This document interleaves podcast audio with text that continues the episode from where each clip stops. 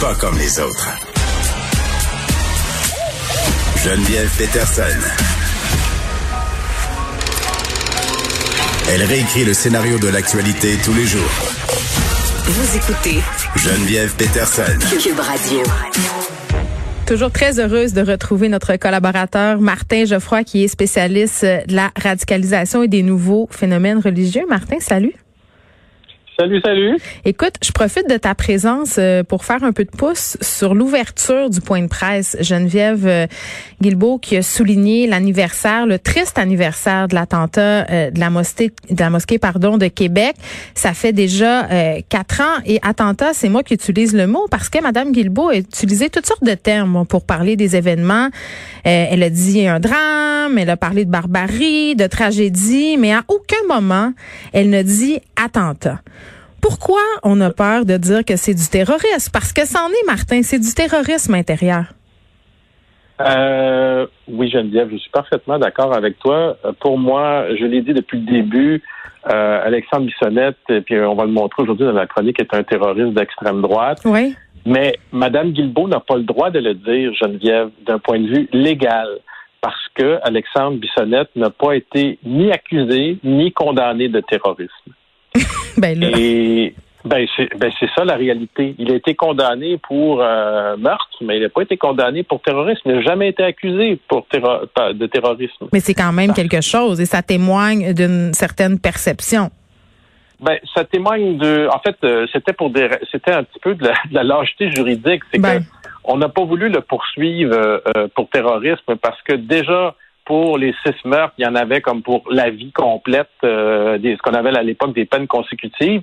Et c'est beaucoup plus euh, difficile à prouver euh, le terrorisme que le meurtre.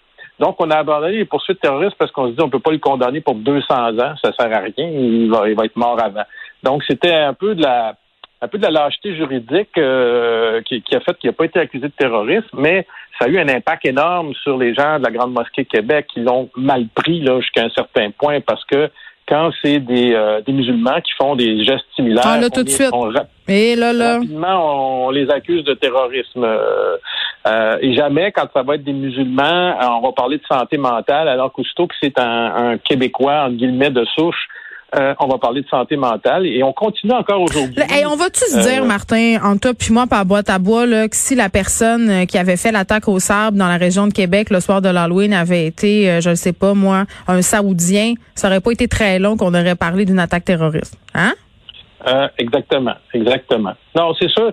Il y a ça, c'est ce qu'on appelle un biais culturel, Geneviève. Simplement, c'est qu'on peut pas s'imaginer que le terrorisme peut émaner de notre propre religion, ce que tu appelles aussi le terrorisme intérieur. Tu sais. Puis on, a découvert beaucoup de choses sur Alexandre Bissonnette. Il y a eu des, enquêtes qui ont été faites, euh, qui, ont, qui ont paru aujourd'hui. Euh, il paraît qu'un néo-nazi canadien se promenait dans le fil Twitter mais oui, euh, Alexandre oui. Puis avant, en contact. Avant qu'on qu'on en vienne là, euh, Martin, je veux juste préciser là, que le terrorisme intérieur, les corps de policiers s'y intéressent euh, quand même assez concrètement, surtout depuis ce qui s'est passé au Capitole, notamment aux États-Unis. Mais tu voulais nous parler aujourd'hui parce que dans les phénomènes de terrorisme intérieur, ce sont souvent des gens qui sont des ressortissants du pays en question, donc des citoyens là, qui sont nés là. puis on a de la misère à concevoir des personnes blanches comme pouvant faire du terrorisme, mais ça se peut. Hein, on se rappelle de Timothy McVeigh aux États-Unis on va se parler de ce processus-là un peu. Euh, tu appelles ça le processus incrémentiel?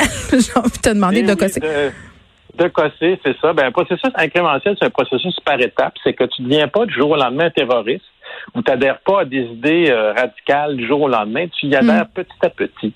Et le, le, le néo-nazi en question se promenait dans les pages euh, d'Alexandre de, Bissonnette et il y a des articles qui ont montré aujourd'hui de Radio-Canada que ce néo-nazi-là, dans le fond, quand il se présente à des gens sur Internet, il se présente pas comme un néo-nazi.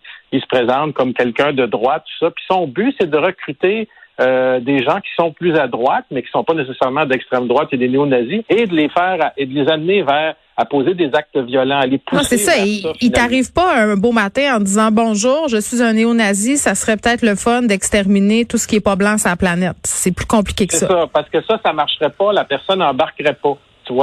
Et ça, c'est le processus par étapes incrémentiel. On trouve ça dans les sectes, on trouve ça dans, dans, dans les théories de la conspiration aussi. Moi, j'ai dans le journal de Montréal, à un moment donné, euh, j'ai fait paraître les cinq étapes as cinq stades de théorie là, que tu rentres dans le trou du lapin, mais au premier stade, euh, c'est des conspirations qui sont qui sont vraiment arrivées, qui sont possibles, tu sais.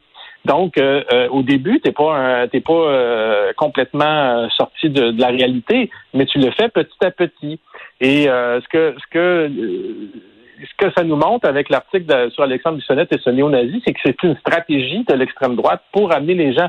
Et même, on retrouve ça à l'extrême gauche aussi avec des groupes antifascistes qui, depuis le début de la pandémie, euh, ont monté des pages satiriques pour rire des complotistes. Ça, tu sais ce que j'en pense, Geneviève. J'aime pas qu'on rit euh, des gens qui sont des complotistes, qui ont souvent des, grandes détresses euh, psychologiques.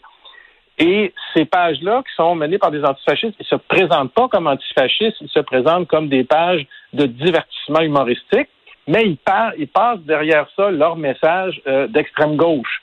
Et puis cette semaine, je me, j'en ai, dénoncé une de ces pages-là. Je me suis fait prendre à partie par eux euh, sur, leur page.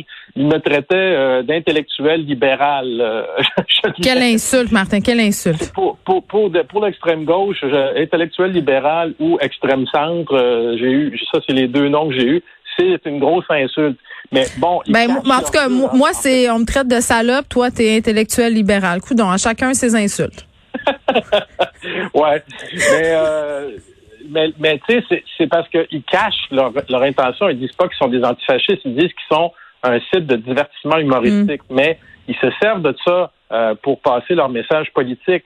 Euh, des sectes comme l'Église de Scientologie, là, ils utilisent le processus par étapes incrémentiel euh, euh, comme méthode de recrutement. C'est-à-dire qu'ils t'invitent à passer un test en premier de psychologie. Ah, ils te présentent ça comme des cours de psychologie au début, des tests de psychologie. c'est seulement quand tu es rendu complètement, après 15 ans, à la dernière étape au stade de Tom Cruise. Là, ils te euh, demandent de te faire brûler dans une maison. Oh non, ça, c'est l'heure du temple solaire. Ça, c'est l'heure du temple solaire. Mais dans, euh, dans le cas de l'Église de Scientologie, à la dernière étape, on te révèle qu'ils croient aux extraterrestres. Mais ils te disent hein? en premier, ça. ils te disent ça après 15 ans. Et pourquoi après 15 ans, quand ils disent, ils, ils t'amènent des trucs farfelus comme les extraterrestres, t'es pas capable de débarquer? Ben c'est que tu as fait trop d'investissements dans ta vie à 15 ans, en 15 ans pour revenir en arrière. Nier tout ce que tu as bâti depuis 15 ans, euh, si, si, tu peux le faire, ça va se faire dans un prix euh, euh, psychique énorme et ça va mm. prendre du temps. Et, et donc, plus tu avances dans ce processus incrémentiel-là, euh, par étape. À chaque étape, tu vas plus en profondeur et tu de moins en moins reculer et en sortir. Est-ce que c'est ça qui s'est passé avec Alexandre Bissonnette? Parce que, bon, euh, il y a un texte qui est paru sur le sur le site de Radio-Canada, un texte qui a été écrit par Jeff Yates, qui est un peu un, journaliste qui s'intéresse beaucoup euh, justement à ce type de phénomène-là, où on apprend entre autres que Bissonnette a flirté avec des, des sites néo-nazis et même des personnes bien connues de ces milieux-là. là. Oui, ben moi je suis pas surpris. Écoutez, euh, dès que les, les, les, le procès, les, les, les, minutes du procès ont sorti, on a, on a vu que la GRC avait fouillé dans ses ordinateurs. Euh, il y avait des intégristes catholiques là-dedans. Il était un fan euh, de la papauté. il, il, avait, il se présentait, comme c'est souvent le cas d'ailleurs dans ces milieux-là. sa photo, c'était un avatar, c'était un chevalier des croisades. OK. Alors, avec l'armure puis tout avec la croix. Donc euh, les chevaliers des croisades, ils combattaient quoi, euh, Geneviève Peterson? C'est un test là, je suis à l'école. Oui oui. C'est le prof, excuse-moi, je, suis très question, mais bon, c'est ça. C'est. Euh, J'aime pas ça, ça. Non, non. Ils combattaient le musulman. Oui. Ben voilà. Tu sais, je veux dire, excuse-moi Geneviève, c'est une déformation professionnelle. T'es pardonné, Martin.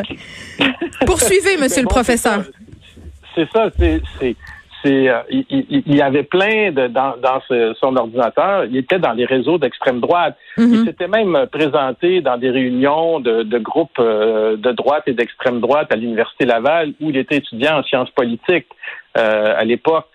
Donc c'est toutes des choses qui sont des faits qu'on sait, c'est qui, qui, nous amènent à dire que ben oui c'est un terroriste d'extrême droite Alexandre Bissonnette Trudel. Même plus tard en prison, il était fâché parce que euh, un, des, des, personnes qui s'en est sorti à la mosquée, mais qui a, qui a fini sa vie euh, euh, dans une chaise roulante, là, je me souviens plus de son nom, on lui avait donné, on s'était cotisé, un donné, les gens s'étaient cotisés pour lui donner une maison. Mm. Quand il avait vu ça à la télé, il était jaloux Euh, il avait dit, mais moi, mes parents n'ont pas eu de maison, puis lui, il a eu une maison. Alors, il, est, il est raciste. Il est, c'est un terroriste d'extrême droite. Il a beau avoir des, des, des problèmes, euh, et ça a beau être un mésadapté social ou avoir des problèmes de dépression ça, n'empêche pas, puis il faut pas l'oublier parce qu'il y a encore des gens qui disent que c'est de la maladie mentale.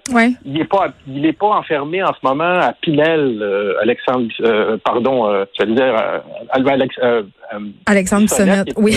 Alexandre Bissonnette, il n'est pas enfermé en ce moment à Pinel, il est dans prison ordinaire avec tout le monde. Donc c'est pas un problème de santé mentale, mais c'est ça. On n'a pas voulu le poursuivre pour terrorisme. OK. Et euh, moi, j'avoue que euh, c'était pour moi je pense que c'était de la lâcheté légale euh, parce que c'était trop compliqué et qu'on n'avait pas à le faire pour qu'il aille en prison. Hmm. Mais ça l'a, comment je pourrais dire, ça a une, une symbolique qui est très forte, par exemple, pour les musulmans, que quand c'est eux autres, c'est pas du terrorisme. Martin Geoffroy, merci. Merci, au revoir. À vendredi prochain.